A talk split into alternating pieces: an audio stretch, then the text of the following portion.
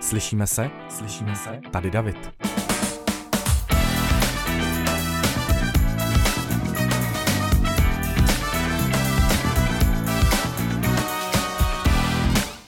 Ahoj, je středa, vítám vás u další epizody podcastu Slyšíme se. Dneska z časových, rodinných a technických důvodů bude bez videa, prostě jsem to nestihnul. Eh, nestihnul jsem se připravit ani na klasickou eh, pětitématovou epizodu, takže dneska to berte tak trochu jako adventní speciál, protože eh, nemám připravená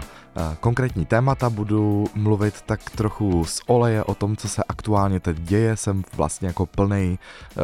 spousty emocí. A říkal jsem si, že to bude takový jako mm, vlog nebo blog by to mohl být, když vlog je s videem, blog je psaný,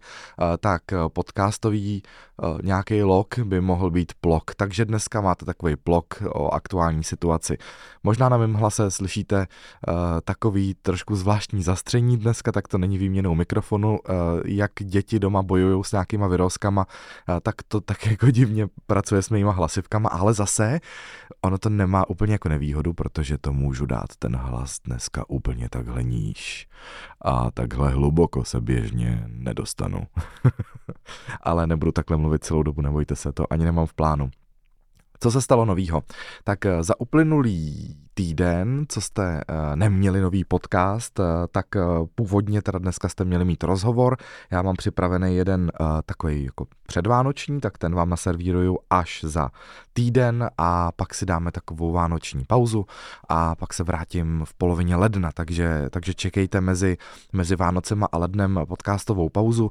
Znamená to, že pokud jste některé epizody podcastu Slyšíme se ještě neslyšeli, nedohnali, tak budete mít prostor to mezi svátkama doplnit nebo, nebo dohnat a já si naberu nový síly a čeká mě taky spousta eh, produkční eh, práce se změnou, o který tady dneska taky budu mluvit, ale začnu tím důležitějším a to jsou události posledních dní eh, rodinného charakteru. Opět se ukázalo, že jednou za čas jako lidi potřebujeme trošku facku a trošku probrat z nějakého realitního stavu, z nějakého reálního stavu, a trošku zatřást za ramena a říct, hej, hej, srovnej si pri- priority, protože třeba všechno, co si myslíš, že je důležitý, tak třeba není důležitý. A e, něco podobného jsme zažili teď my s Michalem,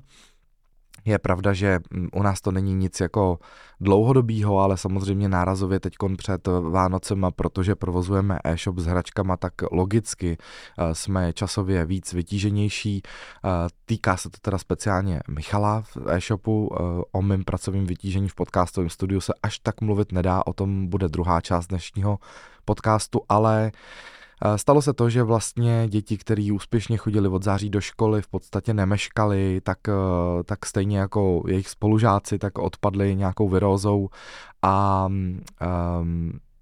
Marušku to dostal do nemocnice, protože uh, to vypadalo, že jí bere slepý střevo, nebo všechno tomu nasvědčovalo, že bude mít zánět slepého střeva. Začala si stěžovat na bolest přesně v těch, v těch místech, kde vás to bolí, když máte uh, slepák, takže jsme jeli do Mladé Boleslavy, do Klaudiánovy nemocnice což není úplně naše spádová nemocnice, ale upřímně je pro nás v mnoha ohledech dostupnější, příjemnější a máme s ní mnohem lepší zkušenosti než třeba s pražskou Bulovkou, kam spadáme. Takže jsme jeli tam. Doktorka na dětským, dětský pohotovosti, samozřejmě po předchozí telefonické konzultaci e, jsme se ptali, jestli tam máme jezdit, když má takový a takový příznaky a protože ti lékaři jsou v těchto případech u malých dětí extra opatrnější, tak jsme se dohodli, že to rozhodně smysl má. No a nakonec vlastně, já to trošku zkrátím, byli jsme tam s Maruškou hospitalizovaný dva dny. Eh, jeden den jsem tam zůstal já, pak mě vystřídal Michal na druhou noc a v podstatě všechny bolesti, které eh, vypadaly jako, že jsou eh, slepý střevo, tak nebyly ale podložený žádným výsledkem žádného testu. Ani krev, ani moč, ani co ještě brali výtěry, tak, tak nenaznačovali, že by měla nějaký zánět, což by bylo zvláštní, pokud by měla zánět tlustého střeva, neměla by zánět v krvi. Uh, takže, uh, takže to bylo takový zvláštní a zároveň teda uh, jeden, jeden test vyšel tak jako podivně, byly tam nějaký, nějaký markanty, ale to mohlo být jako špatným odběrem, konkrétně teda moči, to se jako stane že ta zkumavka třeba při tom odběru se něčeho dotkne a dostane se nějaká bakterie do toho. Takže jsme, uh, takže jsme jeli dvakrát tyhle ty testy. Nakonec teda to dopadlo tak, že Marušce diagnostikovali uh, zduřelý uzliny v bříšku ve střevech, což prý podle doktorů bývá docela běžný, když dítě má virózu, tak mu neoteče krk, ale můžou mu otec uzliny v bříšku. Je pravda, že my jsme o tom s Michalem do téhle doby vůbec neslyšeli nikdy, že by někdo řešil vlastně podobnou situaci, že by to až tak moc připomínalo třeba slepý střevo a uh, bylo, byla by to tenhle důvod. Takže nás to celkem překvapilo, nesetkali jsme se s tím nikdy do posud a byli jsme zase ale radši, že, že v té nemocnici ty kontroly byly jako někali, několika stupňový a, a že ta speciálně paní doktorka, která přijímala Marušku na lůžkový dětský oddělení, to, to je Anděl, ta byla moc hodná, tak byla taková jako opatrná a radši, a radši si všechno nechala prověřit eh, víckrát.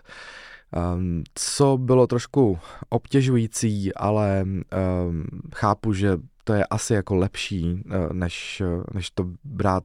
šmahem, horem pádem, bylo to, že přijedete s dítětem na uh, pohotovost dětskou v 8 hodin večer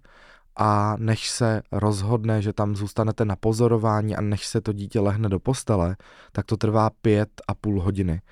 a mezi tím čekáte samozřejmě na ty různé výsledky testů, na to, než, než vám napíšou sono, na to, než přijde doktor na sono. Potom pětkrát nebo šestkrát u různých těch sester a doktorů opakujete vlastně od začátku, tak mi to popište, jak to všechno začalo. Takže jedete jako kolovrátek ten samý příběh vlastně pětkrát dokola, což je vyčerpávající. Je to vyčerpávající, protože pokud by se to týkalo jenom vás, tak je to v pohodě, ale vy tam máte to dítě, který chcete mazlit a věnovat se mu a, eh, a, a i toho dítěte se pětkrát ptají na to, kde tě přesně bolí bříško, ukaž mi to prstíkem a, a pojď já tě tam prohmatám. A Maruška už vlastně při tom pátém vyšetření byla dost, dost otrávená, když už jí po pátý mačkali břicho na tom samém místě, ona jim po pátý říkala, tam to bolí hodně. A ona, a tady to bolí hodně a tady to, já jako chápu, že to je potřeba ověřit, ale z pozice pacienta konstatuju, že to, že to pro pacienta není úplně příjemný, zvlášť když uh, mezi těmi doktory vlastně ten základ toho proč vy vysvětlujete, proč jste tam přijeli a jak to začalo a že v nocí bolelo bříško a, a že ráno v tolik a v tolik hodin jste měřili teplotu a dali jste ten a ten lék, takový ty fakta opakujete vlastně pětkrát pořád dokola a ani na ty jedné zprávě, kterou si ty doktoři mezi sebou předávají, to vlastně jako nezůstane, takže to každý z nich píše znovu a podle mě okrádej i o čas jako sami sebe. Možná, že tam je prostor na zefektivnění, nevím. Neříkám, že uh, není dobře dítě radši pětkrát prohmatat, to, to pochopím, ale tohle to předávání informací mi přišlo takový jako zbytečně zdlouhavý. Pak tam byl jeden takový ještě moment, který vlastně nejsem si úplně jistý, jestli jako ho chci veřejně rozpitvávat, protože mám jako pochopení, protože se speciálně ve zdravotnictví musí jako někdy někdo něco naučit a, a že ne všechno se musí povést úplně tak, jak má na první dobrou a, a že možná i profíci mají někdy horší den. Je to ale o trošku citlivější, když se to stane na dětech. Eh, když jsme byli na eh, tom emergency na tom příjmu, kam nás vlastně nejdřív přijedete na dětskou pohotovost, tam vás vyšetří pediatrička a řekne OK, tak, eh, tak jděte na chirurgii a tam, tam proskoumají podrobněji ten, ten slepák. Udělá CRP, takže píchne dítě do prstu, zjistí, že nemá zánět a řekne radši, radši na, na, ten, eh, na tu chirurgii. Jdete na chirurgii, vyčekáte si hodinku předtím, než vás vezmou na chirurgii, když vás přijmou, vyslechne vás sestra sestra se ptá vlastně na úplně to samé, na co se za 10 minut ptá doktor. Uh, doktor potom teda vyšetří, uh, vyšetří Marušku, uh, řekne jí, že teda, že uh, jí musí odebrat krev. A, a tady nastal takový ten jako kritický moment, kdy tam byl Myslel jsem si, že zdravotní bratr, ale nech, nechtěl jsem, neměl záchranářský oblečení, nechtěl jsem ho jako urazit, tak jsem říkal, Maruško, neboj, pan doktor teď odebere krev, tak mě opravil, že není doktor, ale záchranář. Tak jsem řekl pan záchranář teda, pokud to bylo důležité specifikovat přesně. A, a panu záchranáři trvalo několik minut, než Marušce tu kan- kanilu zaved. A nevím, jestli to bylo jeho nešikovností nebo, nebo špatnou kanilou. rozhodně to nebylo tím dítětem, protože tu jsem dost jako pevně držel a šeptal jsem jí do ouška, že je hrdinka, že je statečná, že s ní soucítím, že to je hrozný, že to trvá dlouho, protože to trvalo extrémně dlouho. A když jsem jako se zadíval, jak jezdí tou hadičkou pod tou kůží a hledá a teď mu to neteče a pak mu to teče moc, pak zase málo, jako extrémně dlouho, extrémně dlouho držela ruku, ani se nehnula, samozřejmě u toho řvala, to je jasný, protože když vidí ty jehly a teď to není hned, není, nebylo to za 20 vteřin, to rozhodně nebylo. A já už jsem potom byl taky neverlej trošku a říkal jsem, Maruška, tě chápu, už to trvá dlouho, pan záchranář se snaží, ale bylo to, bylo to traumatizující. Bylo to traumatizující i pro mě a to jsem tu kanelu v té eh, ruce neměl. I na mě by to bylo dlouho a mě, mě někce nevadí. A, takže Maruška z toho byla fakt jako vyndaná, fakt vyndaná a, a nakonec, teda, a, nakonec teda jsme šli čekat na výsledky, a, na výsledky krve a e, čekali jsme, jestli v té krvi bude něco podezřelého, aby nás poslali na sono. Takže to sono, to, mi, to, to vlastně byla taky moje taková jako další laická otázka v tu chvíli, kterou jsem si pokládal sám sobě, proč, když je na pohotovosti dítě s podezřením na něco v břiše, proč to sono vlastně jako není hned, ale chápu, že asi nejdřív musíte mít ten krevní test, aby potvrdil, že vlastně je co tam hledat a pak jdete dát to sono. Nevím, jestli je to otázka jako zdravotního pojištění, jestli to sono je dražší než krevní odběr a proto, uh, pro, proto se to dělá takhle, asi to má nějaký důvod, ale uh, říkal jsem si, jako moje představa laická byla, přijedeme do nemocnice a první, co udělají, zapnou sono a podívej se, jestli nemá slepák. A vlastně než, než bylo to sono, tak uběhly tři hodiny. A na sonu teda znovu se pan doktor ptal na všechno, co, kde to bolí a tak a, a udělal sono, nic neřekl, pak, pak teda na té na tý chirurgii zpátky jsme šli, tak, tak tam říkali, že, že to pravděpodobně vypadá na nějaký zduřelý uzliny, že slepák je čistý ale že pro jistotu, že v té krvi jsou nějaké jako markanty, které by mohly značit začínající infekci třeba, takže si nás tam nechají na pozorování. A pak jsme šli teda na, znovu na dětské oddělení, tam byla teda moc příjemná paní doktorka, bohužel teda pátá nebo šestá v pořadí, která se nás na něco ptala, na úplně ty samé věci, takže jsme jí to všechno řekli a pak jsme se teda dostali do postele a musím zase pochválit e, mladoboleslavskou nemocnici, že byla uh, skvělá, co se týče přijímání dětí s rodičema, tak tam si myslím, že se nemá nikdo jako na co stěžovat, pokud na něj zbyde místo, protože já jsem byl uh, s Maruškou v samostatném pokoji, ten pokoj byl hezký, na to, jaký máte nemocnice asi finanční možnosti, tak ten pokoj byl hezký, byl uklizený, personál byl milý, každá ta sestřička se moc snažila, k dětem se chovají perfektně. Paní doktorka byla eh, vysvětlující typ, takže to jsem uvítal, že byla jako trpělivá, všechno vysvětlovala, proč tohle, proč tamto. A to mě uklidňuje jako rodiče, že vím, že to není takový, jako že přijdou doktoři, řeknou se tam pár latinských slov, odejdou a vy vlastně den nic nevíte, tak to nebyl tenhle případ. Eh, bylo to vlastně jako moc příjemný ta hospitalizace a myslím si, že i Maruška se tam v tom místě cítila bezpečně a, a, eh, a dobře. Druhý den ráno v sedm teda eh, jsme šli na další odběr krve a tam zase došlo k takový jako nehodě, že sestřička Marušce polila krví eh, s tou zkumavkou prostě vylila na Marušce na ruku, takže Maruška se na to bohužel podívala, že to vypadalo, že jí amputuje ruku, protože všude bylo hrozně krve takže ji potom jako utřeli, no prostě neměla, neměla štěstí, Maruška neměla štěstí tuhle hospitalizace na odběry krve a podle mě už v životě si nenechá vzít krev, protože tady po těch zážitcích ale říkám, no jsou to takový jako dílčí neúspěchy, ale celkově uh, jsem samozřejmě šťastný jako blecha, že ta hospitalizace dopadla dobře, že to nebyl zánět slepýho střeva, že to jsou teda je jenom v úvozovkách zduřelý uzliny a že v podstatě v době, kdy s váma teď mluvím, tak už Maruška může jít zpátky do školy, takže to bylo velmi, velmi rychlý. Uh, taky jsem uvažoval o tom, jestli jsme třeba jako rodiče nezatížili zbytečně zdravotní systém jako uh, hloupostí, jestli jsme to nemohli nějak jako si ušetřit ty cesty do té nemocnice, ale všichni ti lékaři nás uklidňovali, včetně uh, pediatričky, že rozhodně je bezpečnější uh, takovýhle uh, situace a události u dětí nepodceňovat. No, tak nás to trošku rozhodilo, samozřejmě, když máte dítě v nemocnici, když se nad váma vznáší být sebe menší takový obláček nějakých pochyb o tom, jestli bude všechno v pořádku, bojíte se, aby dítě nešlo na operaci, bojíte se, jak se bude cítit a jak jsem Maruchce říkal, když teda už nějakou třetí, čtvrtou minutou se pan záchranář vrtal v její ruce, tak si mi říkal, Maruško, prosím tě, poslouchej mě, kdybych mohl, tak si to všechno nechám udělat já a nechám si řezat do ruky já, aby se necítila žádnou bolest. A ona brečela, já chci tátu, už to vyndejte, vyndejte, už mi to to bolí, prosím, prosím. No a já jí u toho držel ruku, že jo, aby se nehejbala, no. Nepříjemný, nepříjemný, ale uh, buďme rádi, že to nebylo nic horšího. Uh, těch případů dětí v nemocni, nemocných dětí obecně je tolik a tak dramatický případ, že tohle byla v podstatě maličkost ale samozřejmě každou rodinou uh, takovéhle události otřesou a uh, jsou důležitý. A jsou taky důležitý pro přeskládání zase priorit. Uh, nějak jsem si jako zastavil trošku v tom předvánočním schonu a říkal jsem si, no tak co, tak hlavně, že budeme spolu a nemusíme všechno, co potřebujeme stihnout, stihnout. Nej, nejde o život, Důležitý je, aby jsme byli spolu a pak to bylo vlastně strašně jako dojemný, když jsme na tu druhou adventní neděli zase seděli všichni u jednoho stolu a zapalili druhou adventní svíčku, tak jsem byl takový jako na měko, že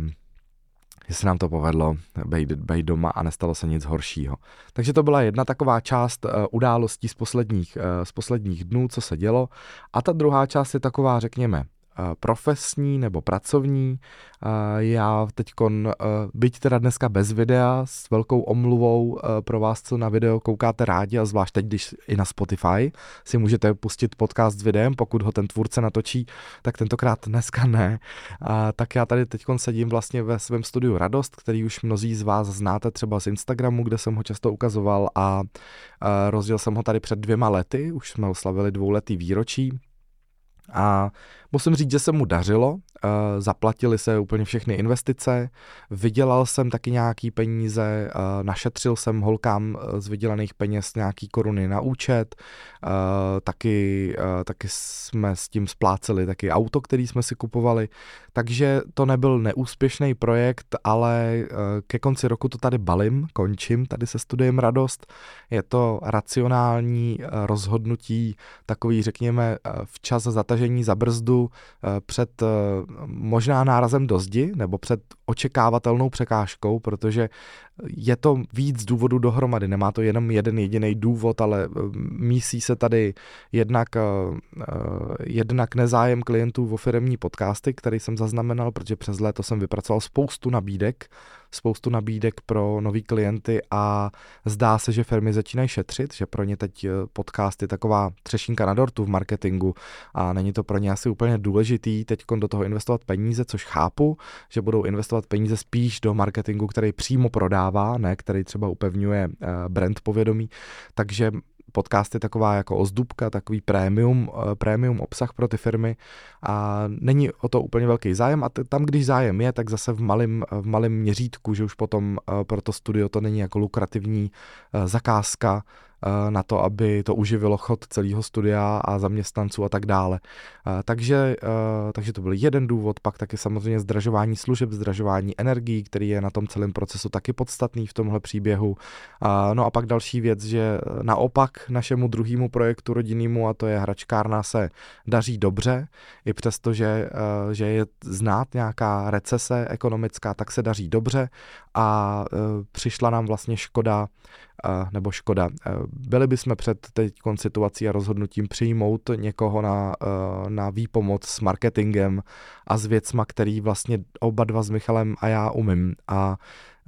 tak nějak se to všechno sešlo, tak jsme si sedli ke stolu a, a já jsem předtím počítal různý googlovský tabulky a, a kolik bych vydělal v březnu za těchto situací, za těchto klientů a tak dále. No, zkrátím to, prostě jsme došli k závěru, že nejekonomičtější aktuální rozhodnutí je opustit eh, tohle studio v Praze, přesunout se do uh, menší kanceláře a levnější kanceláře v Brandýse nad Labem a už neposkytovat servis ostatním, ale zaměřit se na to vlastní a opečovávat a zdokonalovat a posilovat to vlastní, co máme a napnout veškerou energii k tomu, aby to bylo dál úspěšný, protože samozřejmě teď přijde doba, kdy se bude oddělovat zrno od plev v biznise, kdy silnější, šikovnější přežijou a, a ty slabší a, a méně šikovnější a a možná, možná větší smolaři nepřežijou a, a, a bude to znát na, na různých biznisech, nejenom na e-shopech s hračkama, ale samozřejmě od nového roku se očekává šetření na mnoha frontách, takže dopadne úplně na všechny odvětví a my se na to snažíme teda připravit tak, aby jsme to, eh, aby jsme to ustálili. A pro mě samozřejmě osobně, vy, vy z vás, co sledujete i můj Instagram Davaníčeka, nebo třeba i ten Instagramový účet, který vzniknul pro studio, tak víte, že to tady pro mě, to studio v té radosti je srdcová záležitost, takže to je jako osobní částečně že jsem si to tady všechno vybudoval sám a tím myslím fyzicky každou, eh, každou samolepku na zdi, každý akustický panel tady eh, se, jsem budoval. Takže k tomu mám osobní vztah, ale na druhou stranu tím, že jsem um, ehm, takový jako sice ve znamení ryb, ale realisticky a životně jsem takový beran, takže já přesně mezi tady těma dvěma znameníma tak jako balancuju celý život, takže jako jsem citlivý, jsem empatický, ale zároveň dokážu být racionální a něco jako ukončit, když vím, že to nedává smysl a to je přesně tahle ta situace, kdy uh, jsem si to dokázal dobře spočítat, že bych to tady mohl udržovat uh, jako svůj koníček a dotovat to, ale to úplně není ten důvod, proč, bys to chtěl, proč bych to chtěl dělat. Uh, myslím si, že i vy jako posluchači podcastu dokážete třeba v takovéhle situaci pochopit, že pokud by následně v následujících měsících a letech vycházel podcast třeba jenom v audioverzi bez videa, protože by se šetřilo, tak to pořád je, je podcast, který si můžete pustit do uší a hold to nemá ten, ten prémiový, prémiový bonus. Je to prostě složitější a ta mediální výroba, ono se to zdá, že člověk si řekne, sedne si a mluví do mikrofonu nebo natočí si video, pak si ho sestříhá. Ono to prostě leze do peněz. Musíte pořád investovat do techniky, když nemáte tolik extra volného času, abyste to všechno dělali sami, tak samozřejmě si platíte pomocníky. Já, já mám kolegu Štefana, který mi pomáhá s podcastem, takže to všechno jsou jakoby fakta, které když se potom naházíte do googlovské tabulky, tak eh, emoce ne emoce, ona vám to spočítá. A tak nám to trošku spočítala a já jsem si potom spočítal, jestli je pro mě dál uh, výhodný uh, jezdit sem do Prahy, do, do studia, starat se o vlastně pár, pár klientů měsíčně, jestli to pořád bude mít ten přínos, jaký jsem zamýšlel, třeba před rokem, anebo ne a došel jsem k závěru, že, v závěru, že ne. Takže tady k 31.12. končím učím ve studiu Radost. Budu si otevírat e, svoji takovou kancelář v Brandýse nad Labem, budu si ji vybavovat vlastně trošku i víc na video, protože uh, budeme taky točit nějaký nový, nový formáty pro e-shop s hračkama a, a nápadů je spousta. Eh, kam se posunout dál a trošku člověk musí hold, když přichází krize, vymyslet plán B a přeorientovat nějaký svoje aktivity, takže tak činím. A uh, znamená to samozřejmě, uh, znamená to samozřejmě, že musíte u toho pracovat i s tím egem a, a s tím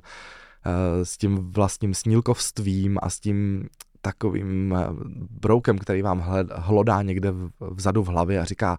ale tak přece by to nějak jako šlo. Jo, ono by to nějak šlo, ano, šlo by to, ale už to není rozhodnutí jenom o jednom člověku, už to jsou rozhodnutí, které potom mají přímý dopad na celou rodinu a nejsem v situaci, kdy bych chtěl podnikat uh, se zadlužením, to je moje hranice abych mohl podnikat, tak se nechci zadlužovat, takže to je,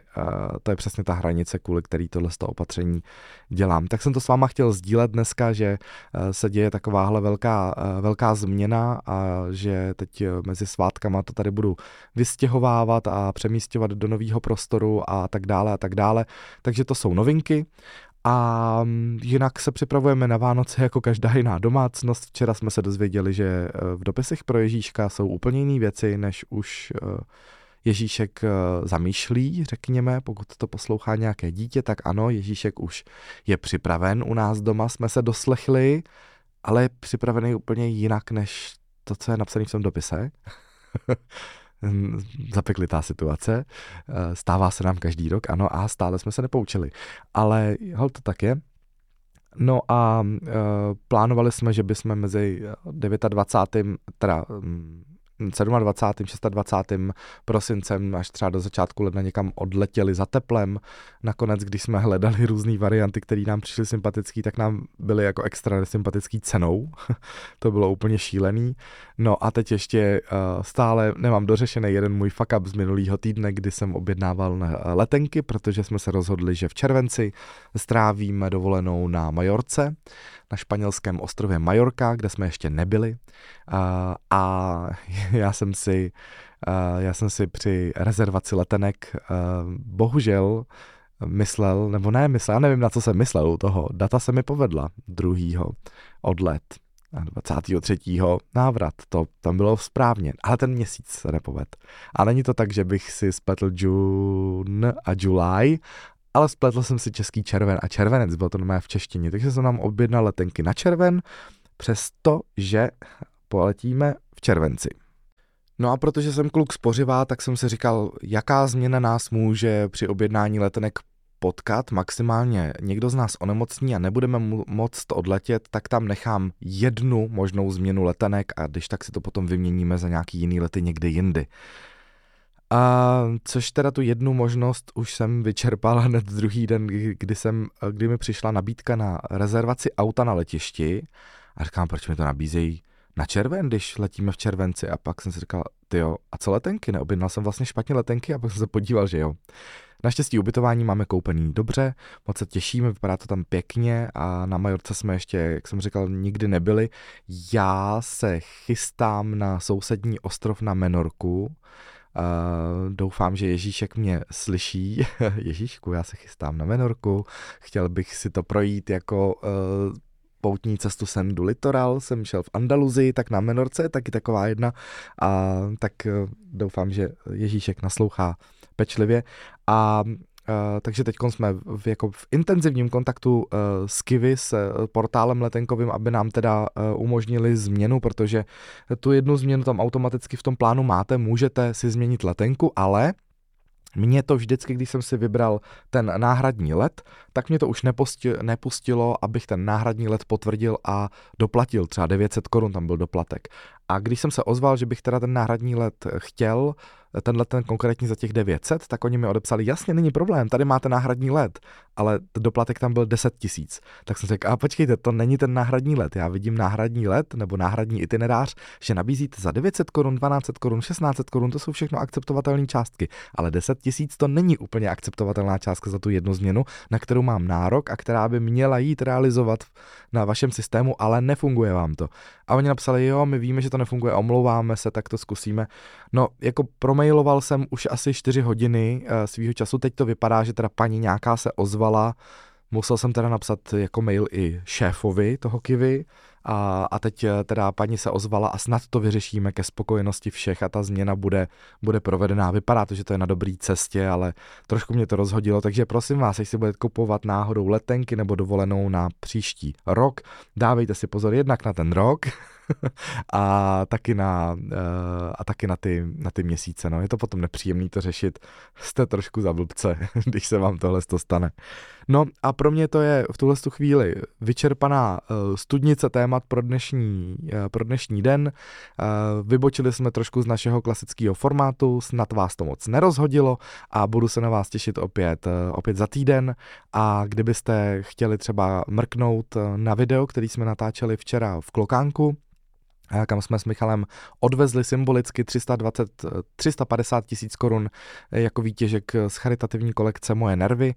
tak ho najdete na YouTube kanálu Dva tátové. Tak se na vás budu těšit opět za týden a slyšíme se.